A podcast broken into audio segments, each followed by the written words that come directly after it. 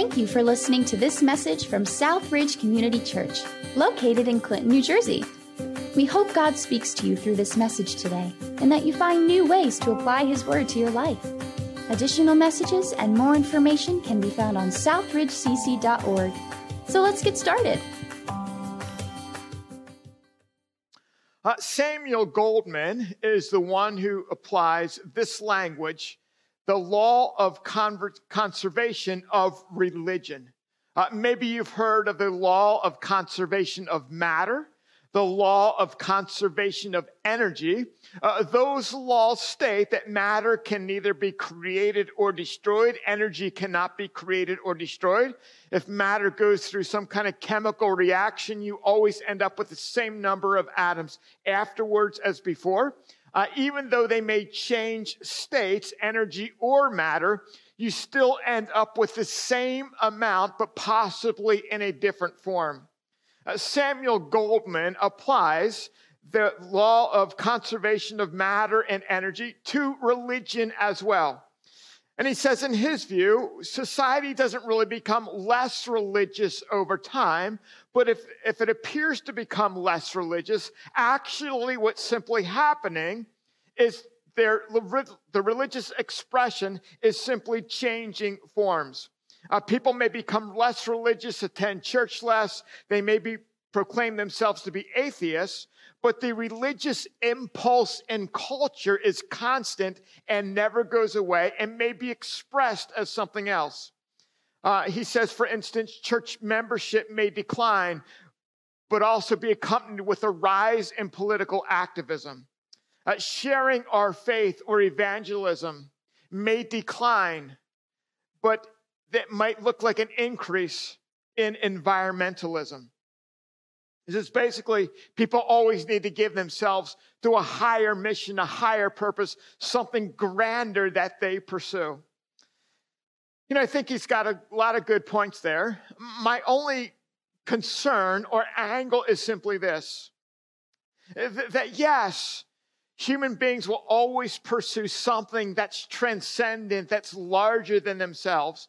But that's not just based on their own human need. That's actually based on the fact that there is something transcendent. There is something beyond us. And so we actually have this thirst to pursue something higher and grander precisely because there is something higher and grander in our world.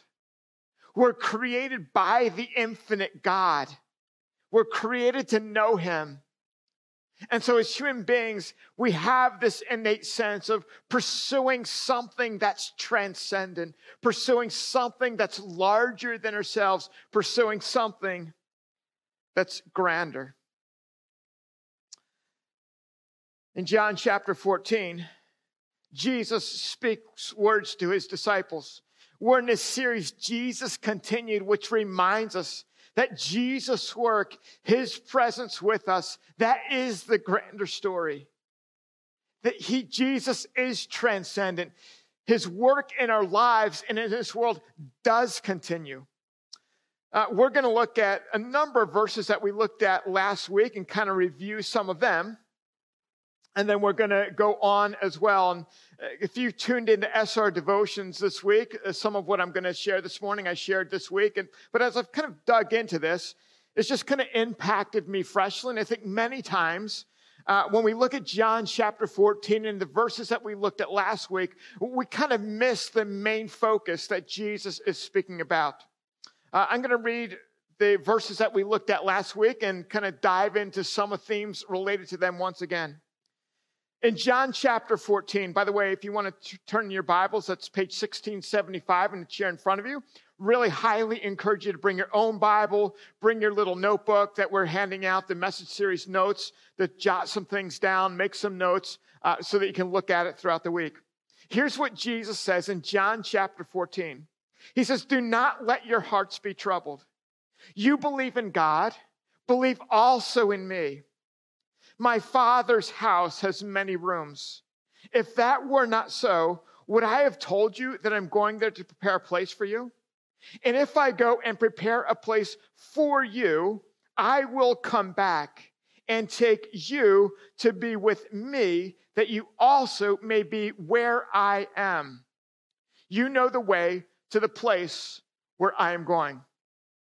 Often, when we read those verses, the primary question that we have, or the primary thing that we think about, is the where. Which Jesus talking about? Where is he going? Where is he taking us?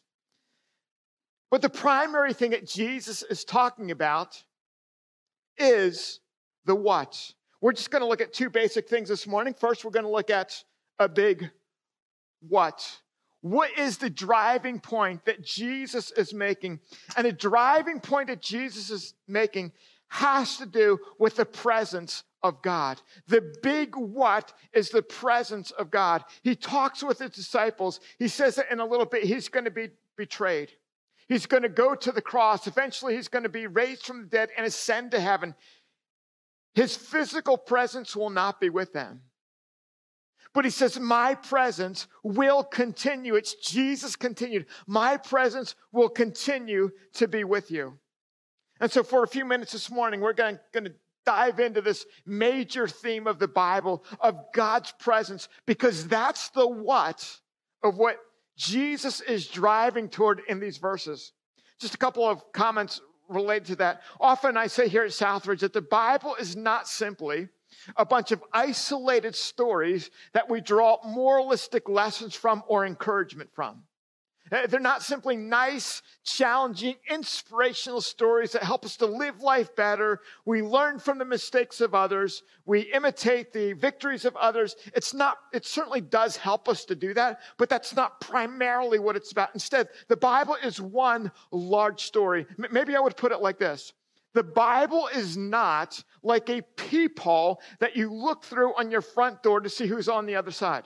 Maybe your doorbell rings, somebody knocks, and you look through the peephole, and you kind of look through that, and it's kind of a distorted picture.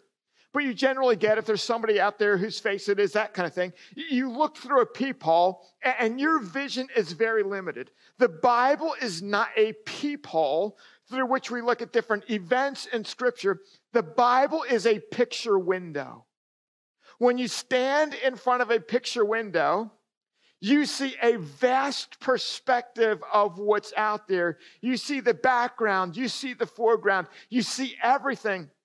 The Bible is not a peephole that you look through and simply study the little individual lives and little stories that make us feel good or bad. The Bible is a vast and gigantic picture window through which you see all of reality. And so in John chapter 14, Jesus is actually taking his disciples in front of the picture window and he's saying, Here, look, it all has to do with the what? The what of my presence. My presence will continue with you. Let me just kind of like walk you through the grand story of the Bible because it's all about what? It's all about God's presence with you. Remember in the Garden of Eden, God creates Adam and Eve and he's with them. He fellowships with them. They have a close relationship. Eventually, Adam and Eve choose the path of autonomy. And God says, because you've chosen the path of disobedience, uh, because you've chosen autonomy, because you've chosen to be self providers instead of acknowledging that I provide, you need to be separated. Listen to this separated from my presence. And so Adam and Eve are cast out of the garden, not because God is mean, but simply that's the natural outworking of them saying, hey, we choose to not live in your presence. Like we're our own providers, we're going to blaze our own trail. And so they are separated from God's presence in the Garden of Eden. God doesn't just like wash his hands and let it all go. His plan is actually to, to call to himself a people. And through that people, he said, I'm going to continue to make my presence known in the world. It won't look like the Garden of Eden, but, but I want to choose a people because I'm determined to have my presence continue to be in the world. And so the people of Israel get together, and the people of Israel are instructed through Moses, they're to build a tabernacle. And as they travel for like 40 years through a wilderness area, they sent up this tabernacle that's essentially like a roving tent that serves as a place where God's presence dwells. It wasn't like a church like we, we are in here. Uh, it wasn't a place where the people necessarily gathered. It was a place where God's presence was among the people. They were no longer in the Garden of Eden. But God says, I want a physical reminder that I am present with you. So build this temple, or I'm sorry, build this tabernacle, build this tent, and my presence, that's going to symbolize my presence. Interestingly enough, that tabernacle, listen to this, that tabernacle was located right in the center of all of the 12 tribes camped around it. And so there were uh, three tribes on every side, all on uh, each side. The tabernacle was right in the center because God said, I want the building that represents my presence to be right in the center of your encampment. Eventually, that would give way to the temple, the permanent structure. The temple was located in the city of Jerusalem, which was the capital city of Israel. So, in the capital city of Israel was the temple, and in the temple was this room, just like the tabernacle, called the Holy of Holies. That was the place of God's presence. The, the crazy thing about it is only one person, one day a year, would go into the Holy of Holies. It was a place of God's presence. Here's a fascinating thing, too. The Holy of Holies in the temple and tabernacle, it was a cube. Same height, width, length. The dimensions were a cube. Symbolized harmony, alignment, intentional design, integration, unity, correspondence. If you have a cube, cubes don't show up accidentally. Uh, a cube is only a cube if there's precise measurement, only if it's intentional, only if it's specifically designed that way. And so the Holy of Holies, the place where God specifically dwelt within the temple and the tabernacle, was actually a cube, reminding them God's presence is intentional. It's designed. It's for real. It brings integration and unity around everything. In a cube, obviously, like every side is parallel to every other side. It's integration, it's unity, there's correspondence. Eventually, Jesus is born. And in Matthew chapter 1, verse 23, here's what we see The virgin will conceive and give birth to a son, and they will call him, listen to this, Emmanuel, which means God with us. So God says, okay, the tabernacle and temple were just a representation of where my presence was.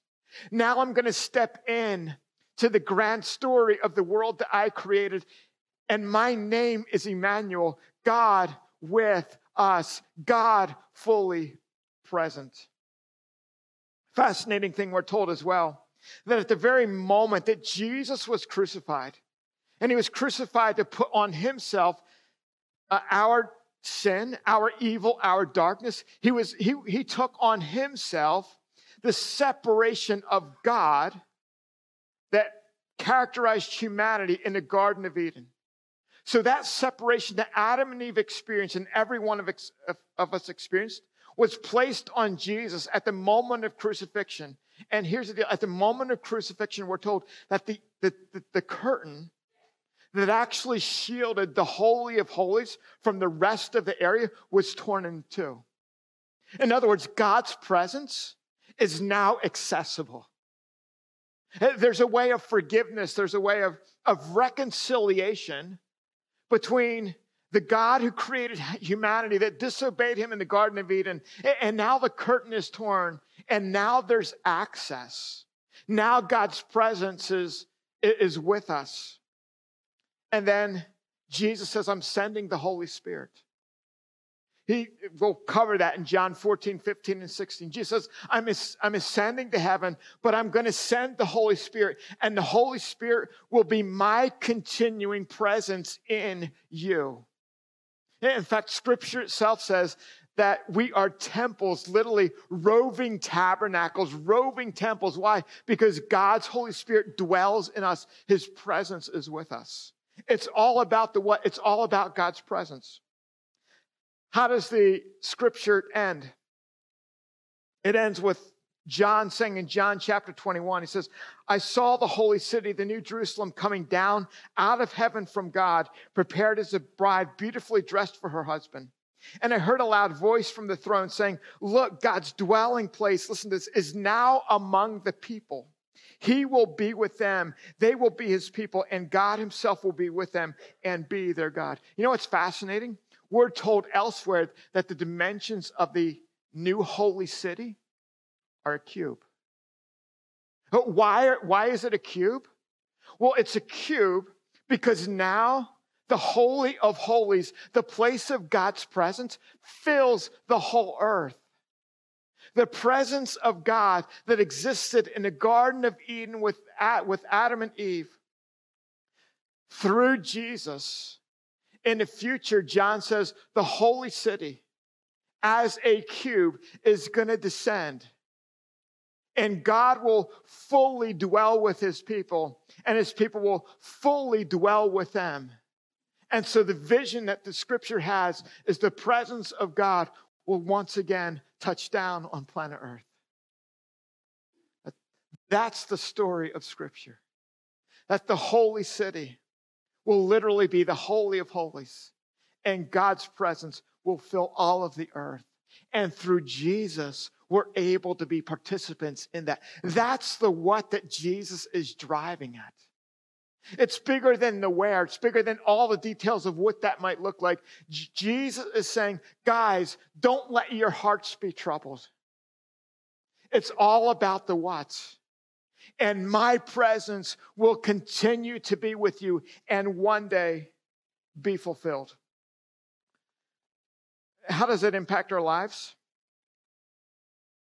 Well, we already said, and we said last week that Jesus said, Don't let your hearts be troubled.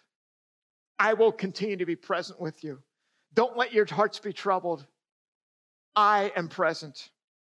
But on a daily basis, friends, our lives can be lived in the presence of God. You're designed, your life, you were made to live in the presence of God. You are made to live in the presence of the transcendent and infinite Creator. And the message of Jesus is that can happen through him. You know, I've mentioned periodically the classic movie Chariots of Fire features Eric Liddell, who was uh, born actually to uh, in China, but to Scottish parents. And eventually he began to pursue participation in, in the Olympics. He participated in the 1924 Olympics for Great Britain. And his own sister tried to talk Eric, her brother, out of participating in the Olympics.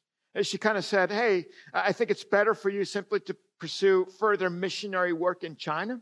Uh, she kind of disagreed with his decision to actually pursue the Olympics and didn't think that running and being competitive would be something that would be honoring or glorifying to God, but that he would be able to serve much God much better uh, as a missionary. Uh, he eventually did go to China as a missionary. But, but Eric's response to his sister was simply this He said, I believe that God has made me for a purpose, but He has also made me fast. And when I run, I feel His pleasure. In other words, when I run, I do that in God's presence. When I run, God's presence is with me. When I run, I bring glory to God. When I run, I feel God's pleasure. Contrast that with the story of Harold Abrahamson. Harold competed in the 100 meters, and he was Jewish in ethnicity. And the driving force behind why he ran was simply to prove others wrong and to, to establish his own identity. Obviously, combating anti Semitism was incredibly noble, incredibly needed. And yet, Harold kind of placed all of the weight on his life on proving other people wrong and establishing himself. You can run the 100 meters, or athletes can in about 10 seconds. Here's what Harold Abraham said I have 10 lonely seconds to justify my whole existence. You see the difference there? Eric Liddell says, I know who God is. He's present with me. And when I run, I feel his pleasure. Harold Abrahamson, even though a noble cause, he says, I've got 100 meters and I've got to justify my whole existence in 10 lonely seconds. And if I don't win, my life's a waste. If I succeed, hey, maybe it'll be good. But I've got 10 lonely seconds to justify my whole existence. Listen, friends, in the US, we have about a life expectancy of roughly 80 years, a little more, a little less, male, female. Obviously, some live much shorter, some live longer, and all balances out. The average is around 80 years. If there's no God or you're not living in His presence, you have roughly 80 years to justify your existence. You have roughly 80 years to cram as much pleasure in as you possibly can. You have roughly 80 years to prove that your life matters. You have roughly 80 years to make your mark. You have roughly 80 years to consume and to make sure that you're recognized. You have roughly 80 years to prove that you belong at the top of the pile. You've got 80 lonely years to make sure that you're remembered. You've got 80 lonely years to make sure that your existence is worth a hill of beans. And so you better start running. You better start working hard because you've got 80 lonely years. But if God is present, if God is with us, if Jesus continues, you've got however long to feel God's pleasure, to run and know that when you run, you feel his pleasure. You've got 80 years or whatever you've got, not just to do business and make sure that everybody else knows that you're the smartest and top of the pile and you can complete the deal. You've got whatever time that God gives you to feel his pleasure as he's present with you. You've got whatever time God gives you to teach, to serve in the medical field, to serve the family at home, whatever it is, you've got a certain amount of time. You can either say, It's all I've got, and I've got that amount of time, and I'm going to justify my lonely existence. Or you can say, Man, Jesus said he's going to be with us.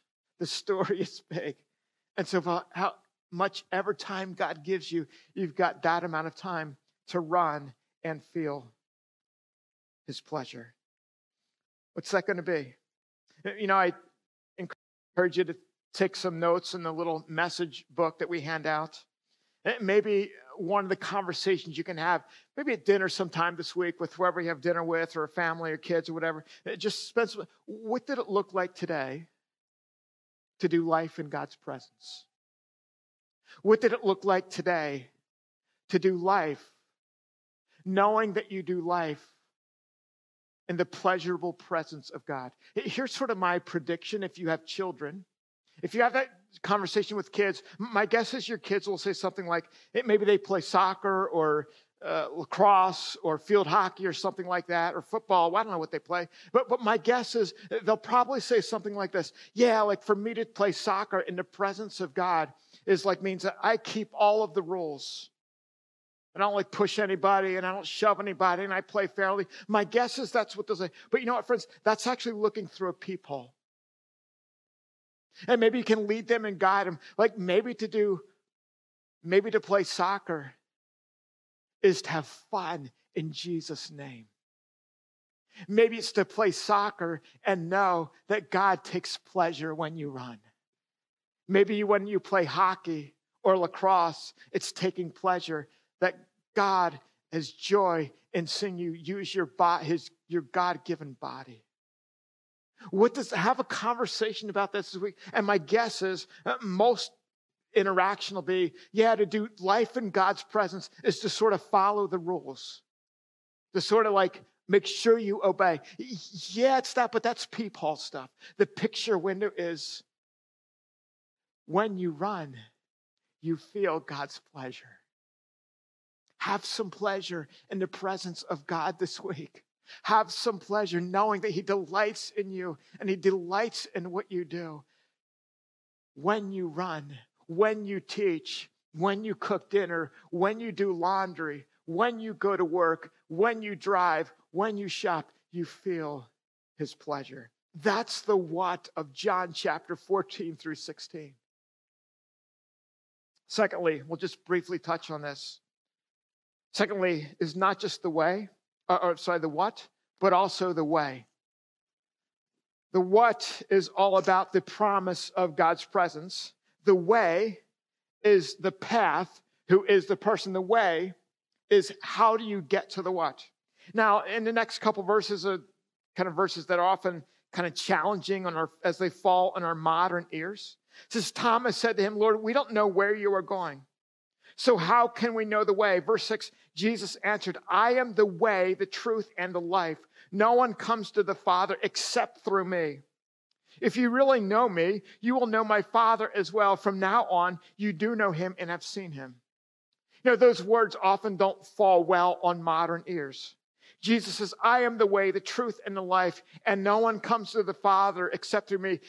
And our natural response is that sounds so narrow, that sounds so exclusionary. But let me just kind of like paint a really quick picture for you. I think the New York Yankees are playing at home today. I think they're playing uh, Cleveland Indians, I believe. Um, yeah, somebody said yes over here, so you guys are like tuned into the Yankees. That's cool. Uh, like, the Yankees are struggling right now. If I were to go to Yankee Stadium, knock on some doors, I probably I, I get taken away by security. Like, but I said, oh, like, no, no, no, no, no. Like, I know the way to victory. I know the way to a path of championship. Like, I know that. Like, like they said, like, who are you? Like, no, you don't. Like, get out of here. You get locked up, handcuffs, that kind of thing. If my name was Harold Steinbrenner, and Harold Steinbrenner is the chairman and managing general partner of Yankee Global Enterprises, which owns the New York, New York Yankees, if I were Harold Steinbrenner and I would say, hey, like I'm the way, like I'm the truth and I'm the life to the Yankees getting a championship, uh, doors would open, right? I mean, they would. Why? Be- because he owns the organization. Listen, friends, the reason we kind of say, like, oh, the way, the truth, and the life, no one comes to the Father except like, like, what's Jesus, like, why does he get away with saying, well, I would ask that too, absent the story of Scripture. But if Jesus is creator, if Jesus is the way that we have presence with God, well, then kind of makes sense if he says that because he has a right to say it because he is the creator. He's the one who descended to earth. He is the one who is God with us. It makes sense for him to, uh, maybe I would say this. Hey, probably anybody could be the way if life was kind of generic. If you put a compost pile in the corner of your yard and you know put your garbage in there and like give it a few million years start if you kind of add some organic material there. Um, if in like 30 million billion years, like another little planet comes out of that compost pile that you put, and there's all these little beings scurrying around on it. And some guy says, Hey, I'm the way, the truth, and like I said, yeah, like this came from a compost pile. Anybody can be the way, the truth, and the life, right? Like, really? But that's not what we have on planet Earth. Listen to this. If we live in an unordered, purposeless, storyless, meaningless, aimless, directionless, fuzzy, hazy, cloudy, random, pointless, floundering, drifting, accidental world, probably anybody can be the way, right? If we live in a pointless, meaningless, aimless, directionless, cloudy, random, pointless, floundering, drifting, accidental world, I don't know, probably anybody is the way. But we don't live in that kind of world. We live in a world that's purposeful, that's here by the act of a creator God. And Jesus, the creator, steps to earth and says, I'm the way, I'm the truth, I'm the life, I'm the way to the grand what. And the grand what is the presence of God. Now, quite honestly, as somebody else said, I think as followers of Jesus, we're probably better on Jesus being the way and truth, and we're not so good at him being the life. Uh, we're pretty good at Jesus being, quote, like the way to heaven. But I think we probably need to grow in Jesus being the life, that when I run, I feel his pleasure. See, that's Jesus, the life.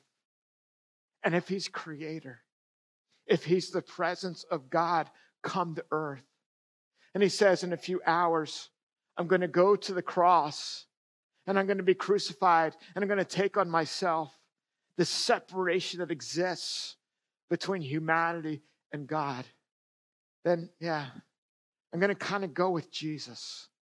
That he's the way, the truth, and the life. Because we don't live in this purposeless, accidental, random, crazy world. We live in this place. We're created by God and we're loved by Him. And He comes here Himself and He says, I am the way back to the Father's presence. I'm going to ask our team to come out and we're going to close with a song. And it's a song actually that Paul and several team members kind of wrote and put together. So just going to encourage you to let the song watch over you. Jesus goes on. Let me just read a couple of these words. Jesus answered, Don't you know me, Philip? Even after I've been among you such a long time? Anyone who has seen me has seen the Father. How can you say, Show us the Father? Don't you believe that I am in the Father? That the Father is in me? The words that I say to you, I do not speak on my own authority. Rather, it is the Father living in me who is doing his work. Believe me when I say that I am in the Father and the Father is in me, or at least believe on the evidence of the works themselves. Jesus says, Guys, live deeply in my presence. Live deeply in my presence. Feel my pleasure. When I run, when you run, feel his pleasure. And it comes through Jesus, who is God's presence on earth, and through whom we're welcomed into the Father's presence. Let the song wash over you. Um, yeah, live deeply in the Father's presence during these moments. Take this with you.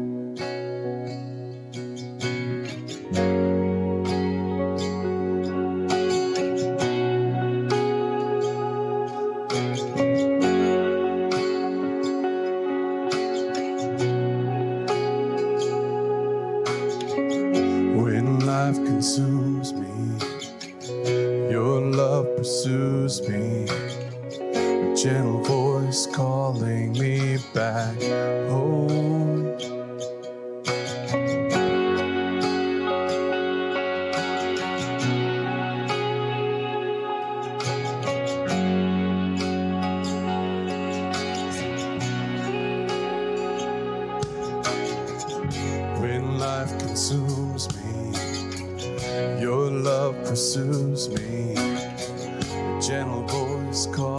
me erased.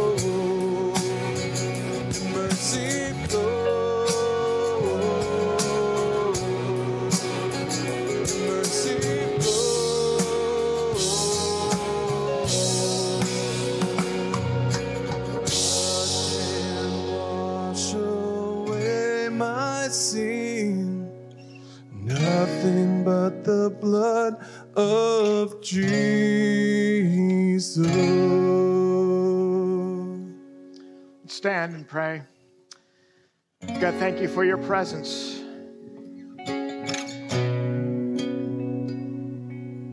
We belong in your presence. Thank you that through Jesus, Emmanuel, God with us, that we can be present with you now and for all eternity. May each of us embrace and receive that gift. May we ask Jesus to be our Savior who provides presence everlasting with the Father. May we feel your pleasure through your presence. We ask that in the name of Jesus. Amen. Our prayer team will be down here to the right. We'd love to pray for you. Uh, thanks for being at Southridge in this week. When you run, may you feel God's pleasure.